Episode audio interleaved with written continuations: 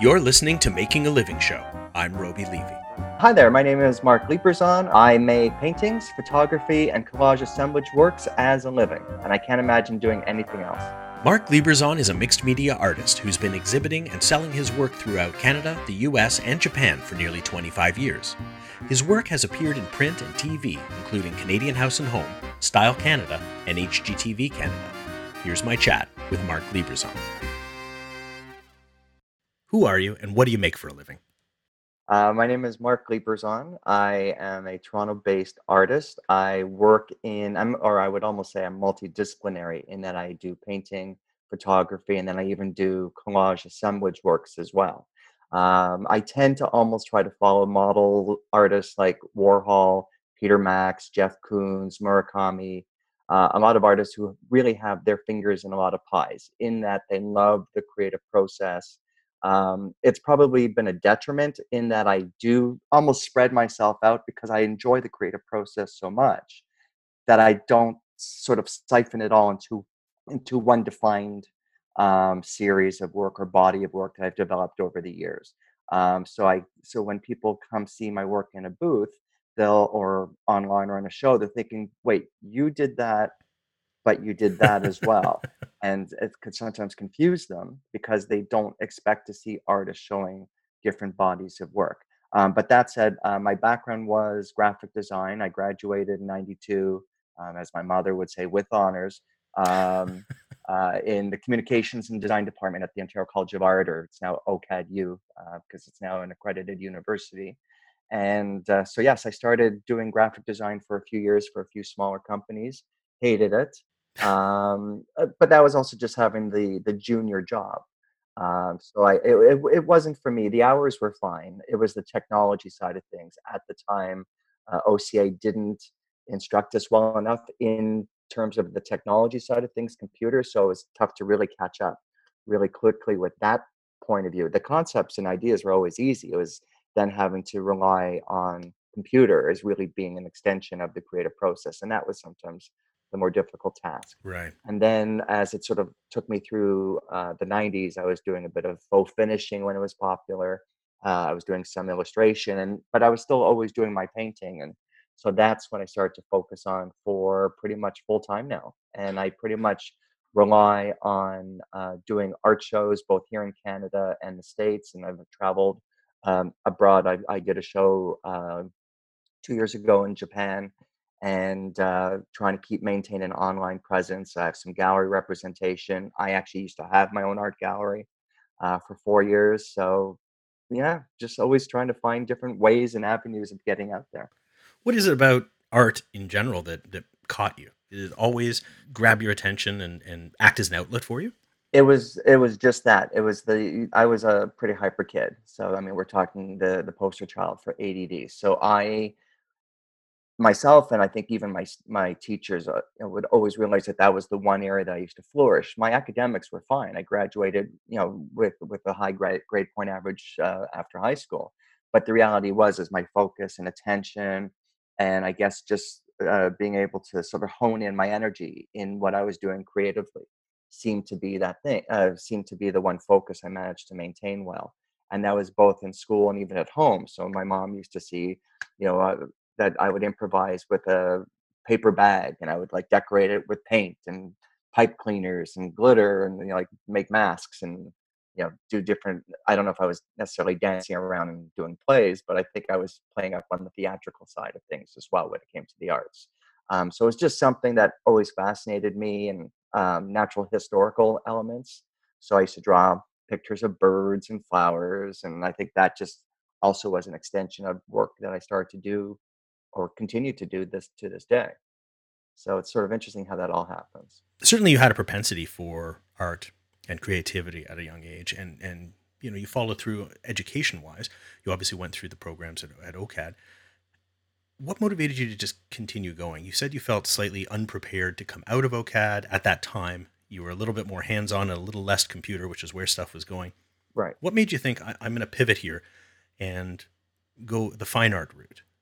Well, the funny thing is, is I was also one of those kids that, or not kids, but students at OCAD who took full advantage of what the school had to offer. So I was taking classes in foundry, plastics, printmaking, um, I, uh, ceramics. I was taking what uh, glass forming. I was taking whatever programs. I figured I'm never going to get access to these uh, studio um, advantages ever again. So I took as many classes I, as I could. So on top of my regular eight credit course load that I would have to have for my communication design, I would usually take an extra four credits every year. So every year, I pretty much graduated with anywhere between 11 and 13 credits because I would even take summer classes. So I just knew that doing, again, as I approach with my art, using multidisciplinary materials and eh, always experimenting and just trying to be creative in new different ways, I knew that that was just simply my vocation. I just Mhm. knew that was going to be me. Um, it's not to say that I didn't think, okay, and even to this day, think, okay, maybe I should have gotten a more conventional job. But I don't think I'm a conventional job kind of person. So I think having something a bit more free form like the arts was really the the one place for me to to go and to focus on. Tell me about the moment you knew you were going pro. Was there a time when you kind of you made a big sale, you got a big client, or there was there was something that said, "Th- th- "This is it. I've arrived as an artist. I'm going to make a run at it." when I finally moved away from doing the faux finishing, because I was working with clients directly, and as you know, when you're when you're a freelancer, um, I don't know if you found that with with uh, advertising or if you always worked for a company, but freelancing, you know, you're starting to see what people are like when you work directly in their home. That you know they always want more than they can get, and and of course the their their pockets are empty, but they want everything that they could get from you. And in a weird way, I, I guess when I started realizing, okay, let me try my art out there. And I was doing tons and tons of shows. And I mean, thank goodness for my parents who were schlepping me around to all the different shows and venues and shopping malls and outdoor shows and venues. And once I started realizing that certain people were gravitating towards the art as opposed to necessarily worrying about the person behind the art, I thought, I like this, especially when you're doing something where you're so vulnerable by by literally expressing something and putting it out there hmm without any sense as to how it's going to land and then if it, if someone comes up to you and has an emotional response to a particular piece or as you explain the the basis of a particular piece they i've had people who've who've cried i've had people who will buy a piece you know i have a series of hand painted photographs of my grandmother hmm but i'll have people who will buy them because they said it either reminds them of their grandmother or a time when so it's sort of interesting to see that sort of connection that people will have. hmm And I think that's really part of the draw. I mean, of course, it's nice to know if I can make a living doing what I'm doing without having to resort to, as I joke, sexual favors or anything like that. But the reality is, is it, it, there's something so self-rewarding about it. And and again, part of it is is the people you get to meet while you're doing this, the places you get to see, and um, just getting a sense of what people will gravitate toward. I mean, it's it it just seems so rewarding. It's like, you know, I, I guess it'd be equative of an actor being on stage and getting their standing ovation. I mean, who doesn't want those few momentary lapses of of adulation and and adoration to to be appreciated for what you just presented? When you brought up something that I, I hear on a regular basis, which is folks participating in the arts world and they come together at these shows or they, you know, they're doing the the fairs and there's a real sense of community. Well, they do. Well, even as artists, like when we do a show together, I mean, we'll spend, you know, you'll see us as as you will with any screenager, as a friend of mine calls it. You know, we'll be staring down at our phones because we'll be texting each other, wondering, okay, how's it going? What's happening? Have you sold? And and there's there is that camaraderie. I mean, there's always friendly fire in the sense that we we always we all want to do well on the show, but inevitably one person or a few people will end up doing really well at a particular show. But at the end of the day, we're still it's still a friendly competition because we're all in this together. You know, especially if it's a show that's outdoors and let's say the the rain is really bad or there's no one who's coming or or whatever the case may be, we we commiserate because you know the, there's the company that we we we you know we're all a bunch of carnies at the end of the day and you know we're all commi- able to commiserate and and and sort of know that we're in the same similar situation all standing outside of our booths you know doe-eyed and and trying to mine our p's and q's and just hoping that again that we get that that adulation and and hopefully a sale you know because the shows themselves are a grind Uh, you know, if they're outdoors, you're dealing with the weather and, and the outside elements. If they're indoors, you're dealing with with very large um, expenses because a lot of these art fairs and, and trade shows are extremely expensive. So by the time we're done, we have several thousand dollars tied up on the what if, you know, the what if and what might happen factor of things, which is very frustrating. Yeah, and that's something that I I think a lot of people don't realize is that the artists are actually paying for space Oh yeah, uh, to be at these places. Um, you know, you have to plan out your year, understand your finances, and make sure that you're at the right shows where you're hopefully going to make your dough and uh, and be in front of the right people and the right buyers. You can't just go willy nilly at it, right? How do you kind of put a year together? Well, I mean, thankfully, I've sort of at a place for the most part here in the city where I'm able to, you know, there's certain shows that I know that work and certain shows that, you know, may not work one year, but then the following year might be good. And then the third year, it may be all over the place. So it's always still a trial and error for sure. But I still find that, you know, there's certain venues that just seem to attract the right people.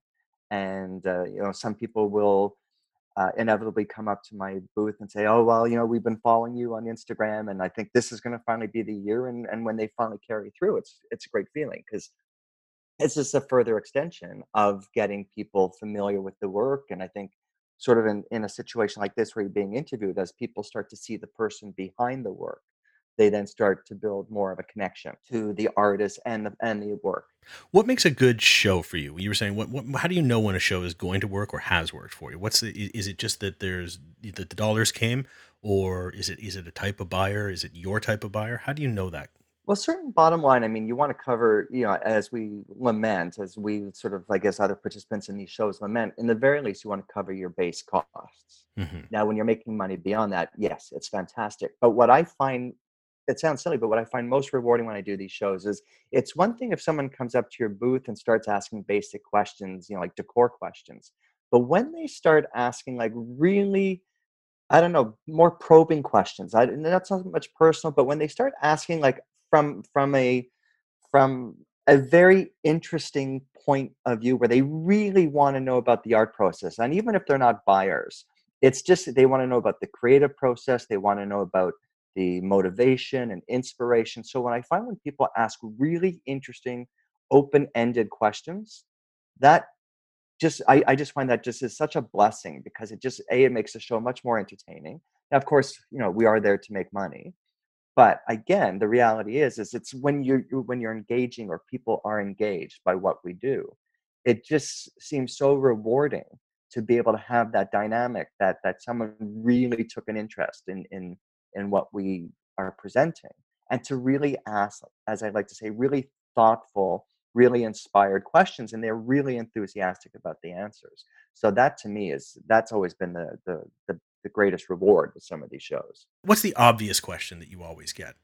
uh i I think the, the unfortunate obvious question i always get is how long did something take Yeah.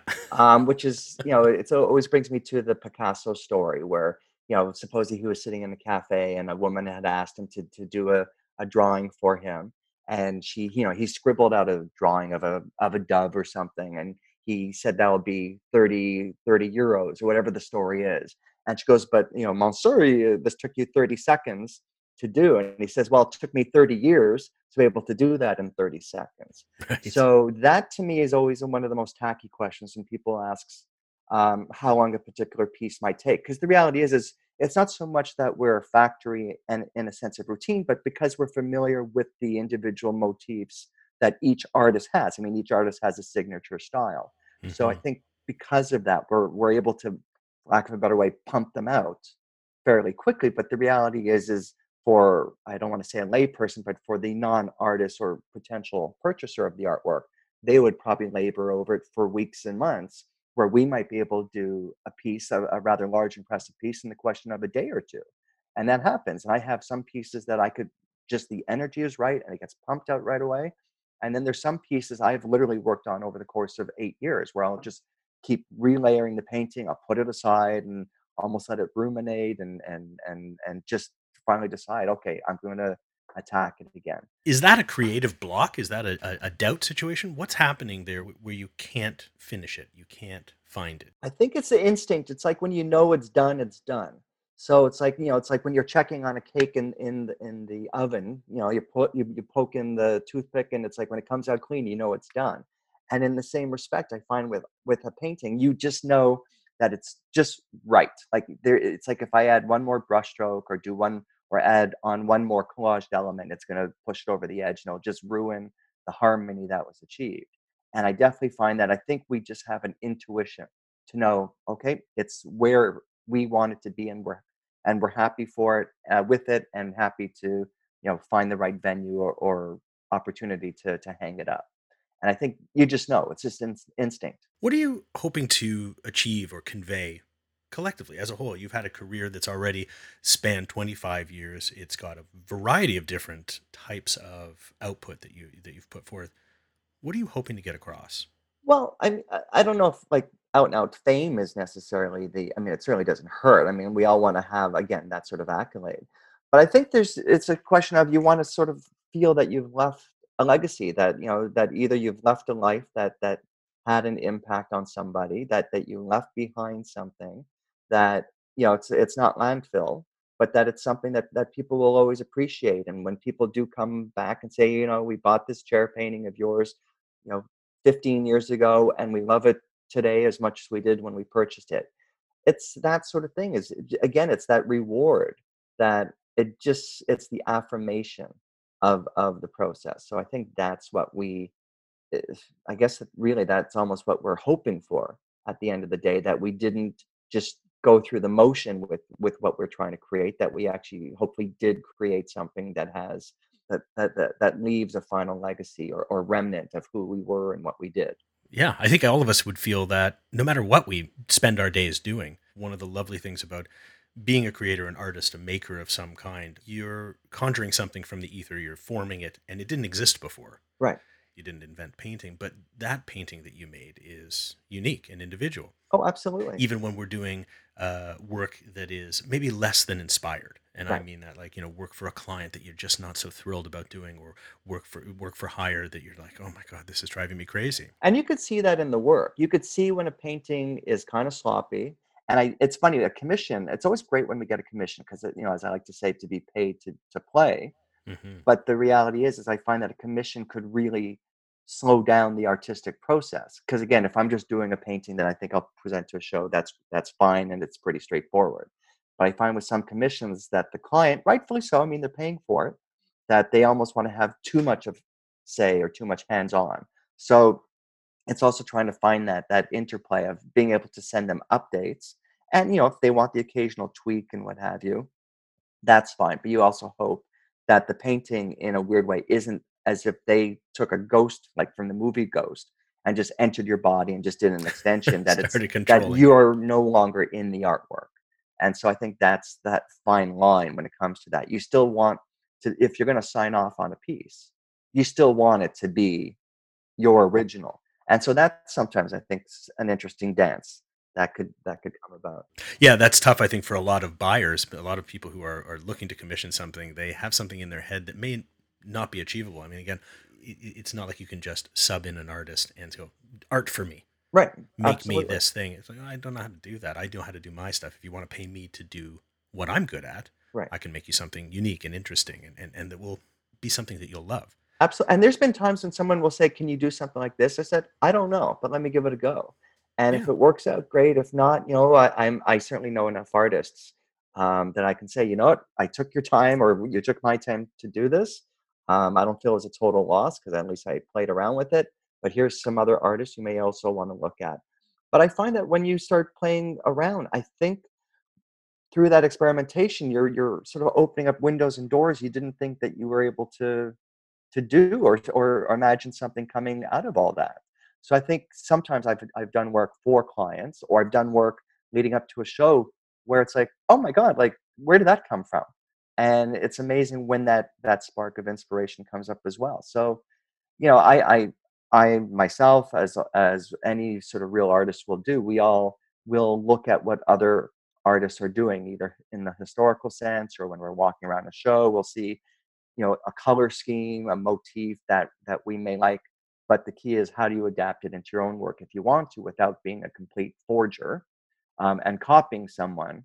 And so that could sometimes be a fine line too that you you know you like oh i like what that person did but this is how i want to do it Right. Reinterpret it, and reimagine it. reinterpreting it you know and i keep a, a i keep a, a box full of reference photos i get from design magazines and art books and you know i have probably 150 uh, artists you know art uh, coffee table books that i keep as reference and there's always elements that i can definitely say that or people will say in my work they'll say oh is that reminiscent of a warhol or basquiat or other artists and i like and i don't take it personally if they do see that inspiration but again it's as long as it has the quote unquote Lieberzon touch. That's all I would, you know, that's when I know, okay, I could take the ideas of other people, but still make it my own. I mean, any other artist, the Warhols, the Picassos, the Well, that's what they did. Impressionists, they all, you know, they were all thieves one way or another. Yeah, they made it their own and they made it amazing. Absolutely.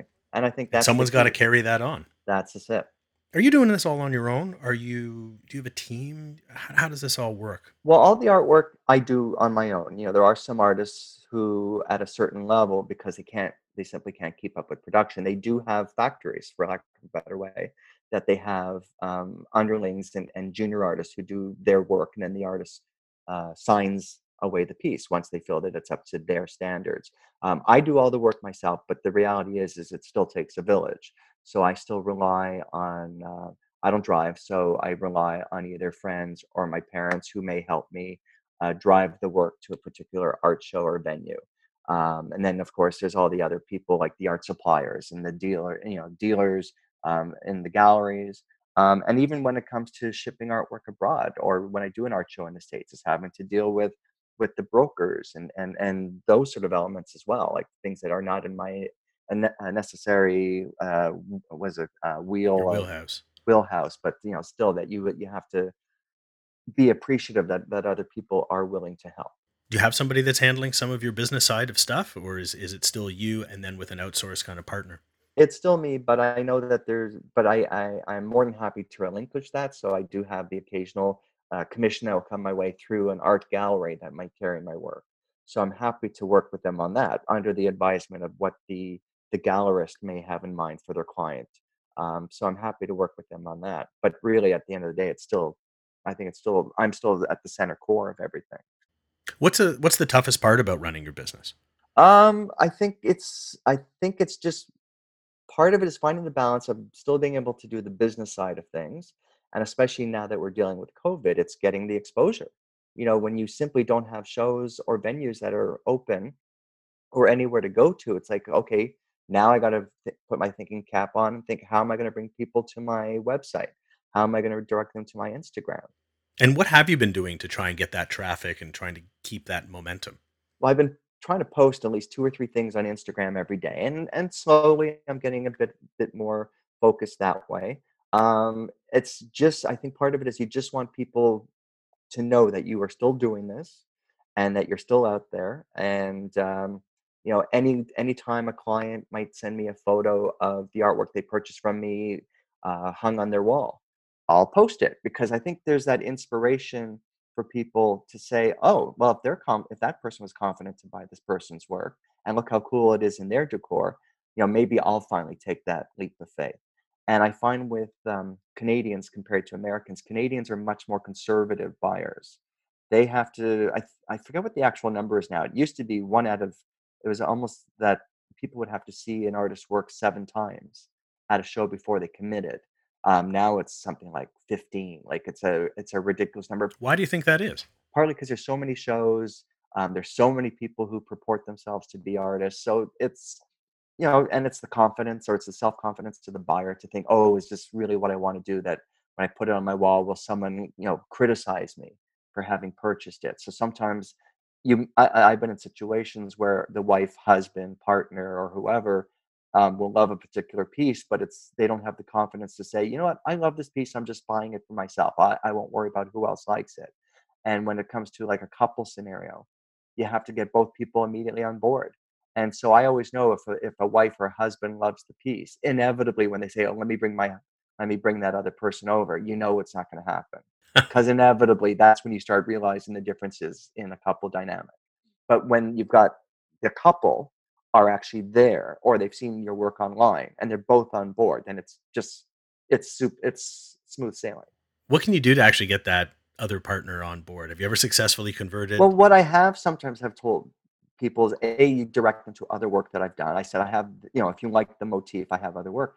But um, when I had my own art gallery, what was always a great incentive was because a lot of people don't have vision, uh, meaning they can't imagine what the piece would look like because they may think, oh, it's too small, or even more importantly, it may be too big for the space. And so I always say, let's bring the piece to your house. No obligation to buy it. We'll hang it up, or not hang it up. We'll hold it up in front of the wall. We'll even try it in different parts of your house. And you know, inevitably, you'll usually find that once it's in your home, you know, where you may think, oh, the colors in this are too intense, or they're this and that. I said, inevitably, you will have a pillow, you'll have accessories, you'll have a rug, and you'll find that there's a reason why you gravitated towards the piece. And once you see it integrated into your own space, it will work. And I found that the number of times that, that a couple did not commit to buy a piece, I could probably count on one hand compared to the people that when you actually do say and convince them to bring the piece to their home, they're like, yeah. I mean, uh, there's been situations where I've literally said, I honestly have nothing to say because I figured if I keep talking, I'll ruin this for me. In the sense that I think the piece speaks for itself and it works. And I and in the same respect, honestly, there'll be times when I've taken piece and I'm like, yeah, this just doesn't work here. This just doesn't make spe- uh, uh, make sense for the space. Um, but I think that's the personalization, and that's why even now uh, online, I don't know if you've seen, but there's there's different websites and apps that allow you to take an artist's work and scale it into a room scenario. And I think that's also great for that visual, you know, that visual element. Right, to give them a sense of what it is in their space or in a space in general. Oh, absolutely, and proportions and everything. Well, I was even noticing, for example, on your on your Instagram. I really like that you actually often have yourself holding various pieces. That's been a fairly new thing, and not to say that I'm afraid of of, of having myself in there. I think it's good for scale. Yeah. Um, and as I followed, there's a few other artists who I've also noticed that because of COVID, they're like, I gotta find a way of doing this. So you know, we're doing videos of us with our work or the work itself, but now including ourselves in the work. So I think that people feel that there's a person that's behind the the, the individual piece. Right. It's not just an AI bot that's actually spewing Exactly. paint onto a canvas and you know, there's actually a human and a story behind each and every one of these oh, pieces Oh, absolutely. And I've noticed in that regard, I've noticed that people have, I'll get more likes when I've included myself. Not because I'm such an egoist, but I think it's just the simple fact that I think they like the human element when they're looking at the art as opposed to just the piece itself. Yeah, I think that that's something that is going to come to the fore as time goes on, especially as we're more and more into our screens and certainly things like AI and VR and all of these sort of things become even more prevalent in our day to day lives, if you can even imagine that.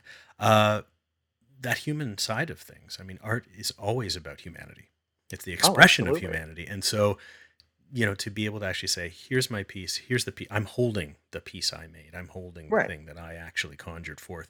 Uh, I think it it just speaks to something in the viewer, no matter what, just subconsciously. I think they feel a little more uh, human attachment, their own attachment to it. Absolutely. And that's why, I mean, you know, my, my routine is always to wear t-shirts and, and, and, you know, these sort of goofy hats.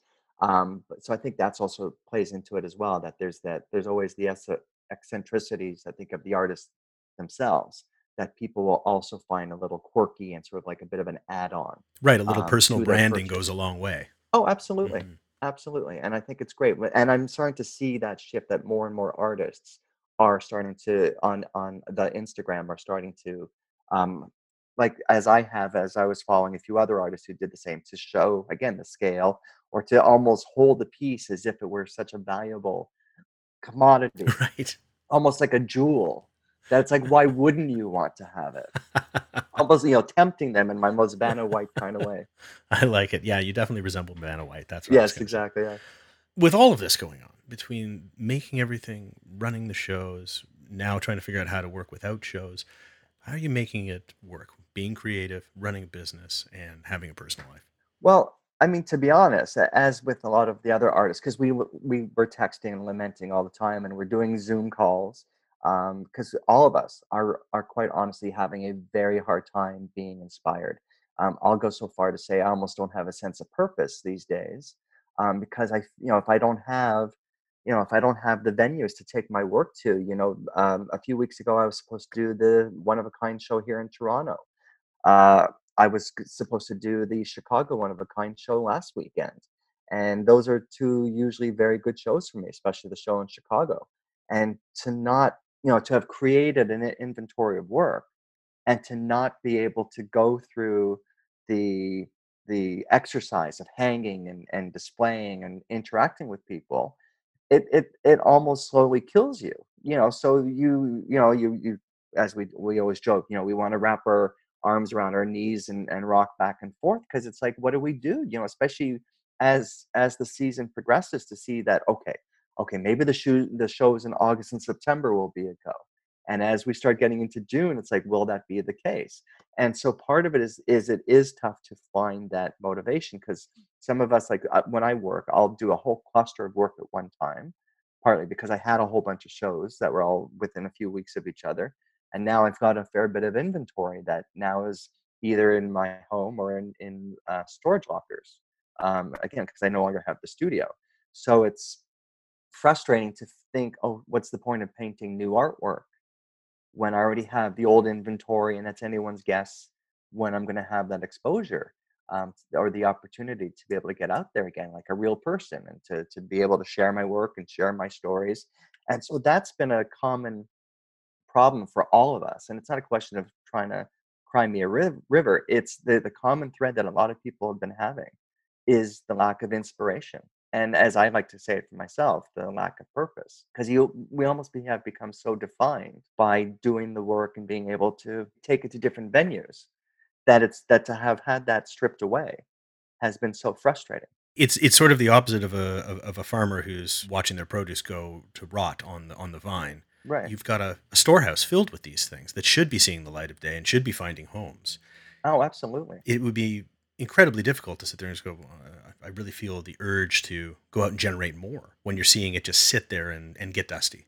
I mean, what are you doing to combat that? Has anybody come up with any good ideas? Uh, well, that's where we're we're definitely making the push at doing and showing our work online. We're definitely taking much more advantage of Instagram. So when you're flipping through Instagram, and if there's a certain number of artists that you're wa- that you yourself are watching, you're going to start seeing more threads from all of us and more feeds. So I'm posting at least two or three things a day with the hope that either something lands or just that's I I I, maintain being relevant, if you will, uh, for people.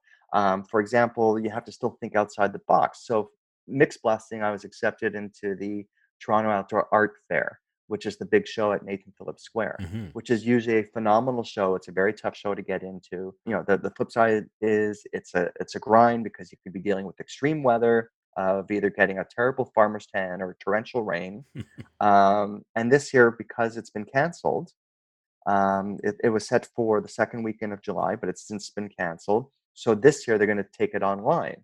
And so instead of it being an outdoor fair for the four days that it normally is, it's going to be an online uh, platform for 10 days. So from July 2nd to July 12th.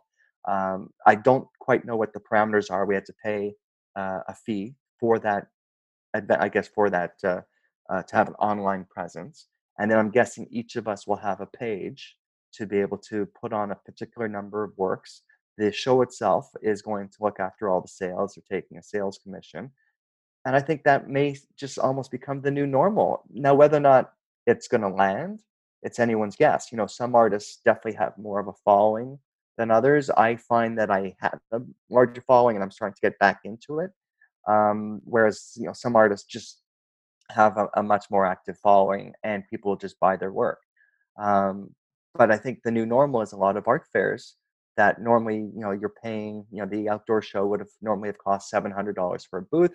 Now we're paying $145 for that online presence. But in the even in the big boy art market you know, a lot of galleries that would have spent tens of thousands, if not hundreds of thousands of dollars to do shows in Miami and, and Switzerland, like the Basel shows, they now have to think of a new way of getting that exposure. So a lot of these art fairs are going online. So so the gallerists are paying to have an on online gallery that will guide the person who I guess clicks on their space and guides them through the work that they're showing. And I think that's going to become the new normal, the, that online sales where people you know, you would think that people want to physically see the work, touch it, engage with the the artist. That it, I guess now, if people are in their homes and there's no prospects of going away uh, or even doing any renovations, it's like, well, I might as well have something pretty to look at. Or we've been talking about getting art, so let's finally, you know, take that leap of faith. And that will be that will be an interesting thing to see what happens and comes out of that because even some of the other artists who were accepted into the show are very are, are playing very cautious as to how viable a scenario scenario that may play out. But I figured, you know what? What else do we have to lose? than what we're then not showing at all. It, it's certainly better than nothing. I'm curious to see the what they're going to be able to put together in order to drive the audience there. Right. You know, just because there's so much to be said for foot traffic at a lot of these fairs, and and where certainly in uh, you know the Toronto downtown, they people just wander through. And they're not just going to wander through the internet and find their way to this fair. So there's going to be a heck of a lot of back end stuff that's going to have to to work in concert in order for them to drive digital traffic to the site and to the various artists. And then you start wondering well all right is it start going to start to get tiered? Or how are people going to find you versus the next person down? Is it going to work like a like you're walking through a, an actual virtual fair who knows? At this point, who knows? Uh, you'll have to see what it is, and and hopefully it's at least reasonable for the for the participants. That's all we could hope for. I mean, you know, normally this time of year, I would normally be going down to OCAD to go to their GradEx, and and that was canceled, and so that's now online. So each artist, like each graduate, has you know they have a page in their vocated department, and same thing, they have a, a dedicated page that has a, one or two examples of their work a link to their Instagram or website. But then you're driving them to a whole other platform. That's just it. Like you know, again, there is still isn't that interaction of being able to see the pieces. It's like going to the gym. It's like half the workout is like physically going to the place. yeah. And so you figure when someone physically goes to an art fair, they're gonna they're gonna leave with something or, or, or a number of pieces. Whereas online, it's like you know they they're there scratching themselves in their underwear, and you're wondering, you know, is this yeah, a, an alternative to Netflix, or will it actually be a platform and a new a, a new platform and a new venue or a new way to sell art? And that's the big question mark. What advice would you give to someone who's trying to get into the art world or trying to get into build something creative as a business for themselves, with today's day and age being what it is? Well, if you're going to look at that in the sense of COVID itself specific, then I would definitely say you got to really push the online element because you can't necessarily rest on your laurels that people will know about your work.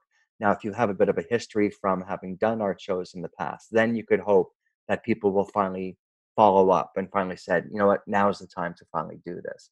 So I definitely think it's important to have an online presence, and that would be Instagram, Facebook feed, to have a website, because for a while there it seemed like websites were a thing of the past that people were liking the instant gratification of instagram but now there seems to be more of a call for people to have an actual website so i think that's important.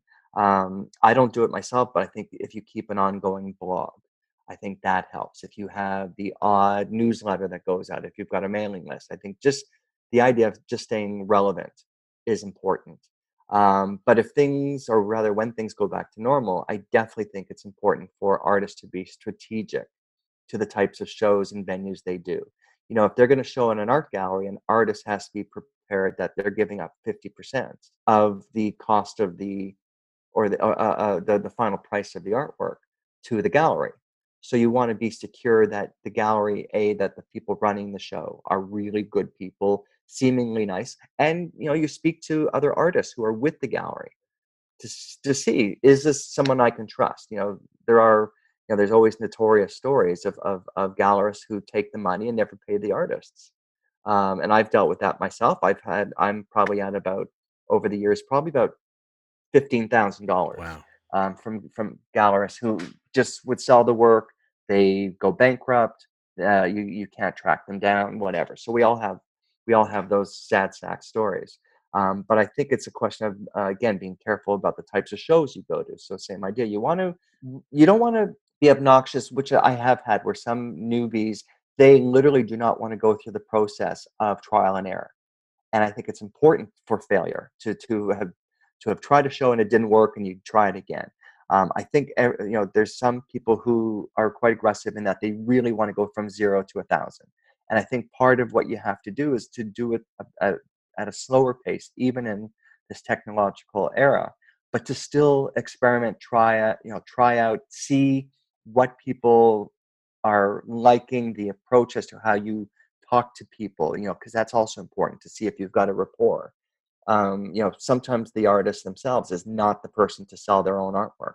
So sometimes they do need to have a spouse or somebody who acts as their voice because sometimes the artist could you know they could be standing around and and shifting and their arms are crossed and they're picking their nose and they're just saying oh i just do stuff. Like instead if they don't show a sense of of ownership and and enthusiasm how do they expect a buyer to pick up on those sort of social little innuendos as well? So i think it's it's research. I think it's like anything to to go online see what shows go to the shows and i think it's important to go you know if there's a certain artist or artwork that you like talk to the artist. Don't be obnoxious. I mean you have to be mindful that it's still a place of business so if someone else comes in looking at the artwork you have to know to just put a little lull in the conversation and step back. But i think it's important to get that sense of you know what did you do? What shows are good? It's always ask questions and always be open. You know i, I might have been doing this for over 25 years but there's always more things to learn and I think you have to always be open to learning. Where can people find out more about you and your work? Uh, I am on Instagram at MJG Gallery. Uh, I am online at marklieberzon.com. Uh, I am also on Facebook under Mark Lieberzon, but I have another Facebook page, which is my gallery page, which is MJG Gallery. You're everywhere. I'm trying to be everywhere. You know, certainly with the you know when I had the shows, I was I was looking forward to that. I had a big roster of shows this year, um, but really, I'm I'm trying to now direct people really to my Instagram and my website, and I think those are the two things that are most important because it is a competitive market. Well, Mark, thank you so much for being on the show and sharing with us how you make a living. Oh, my pleasure. I really appreciate this. This was fantastic. Thank you so much. Subscribe to Making a Living Show on Apple Podcasts, Google Podcasts, Spotify, and Podbean. Making a Living Show is brought to you by me, but if you'd like it to be brought to you by you, then become a patron of the program at makingalivingshow.com. There's a button there that will take your money and give it to me. You can find me at robylevy.com. Thanks for listening.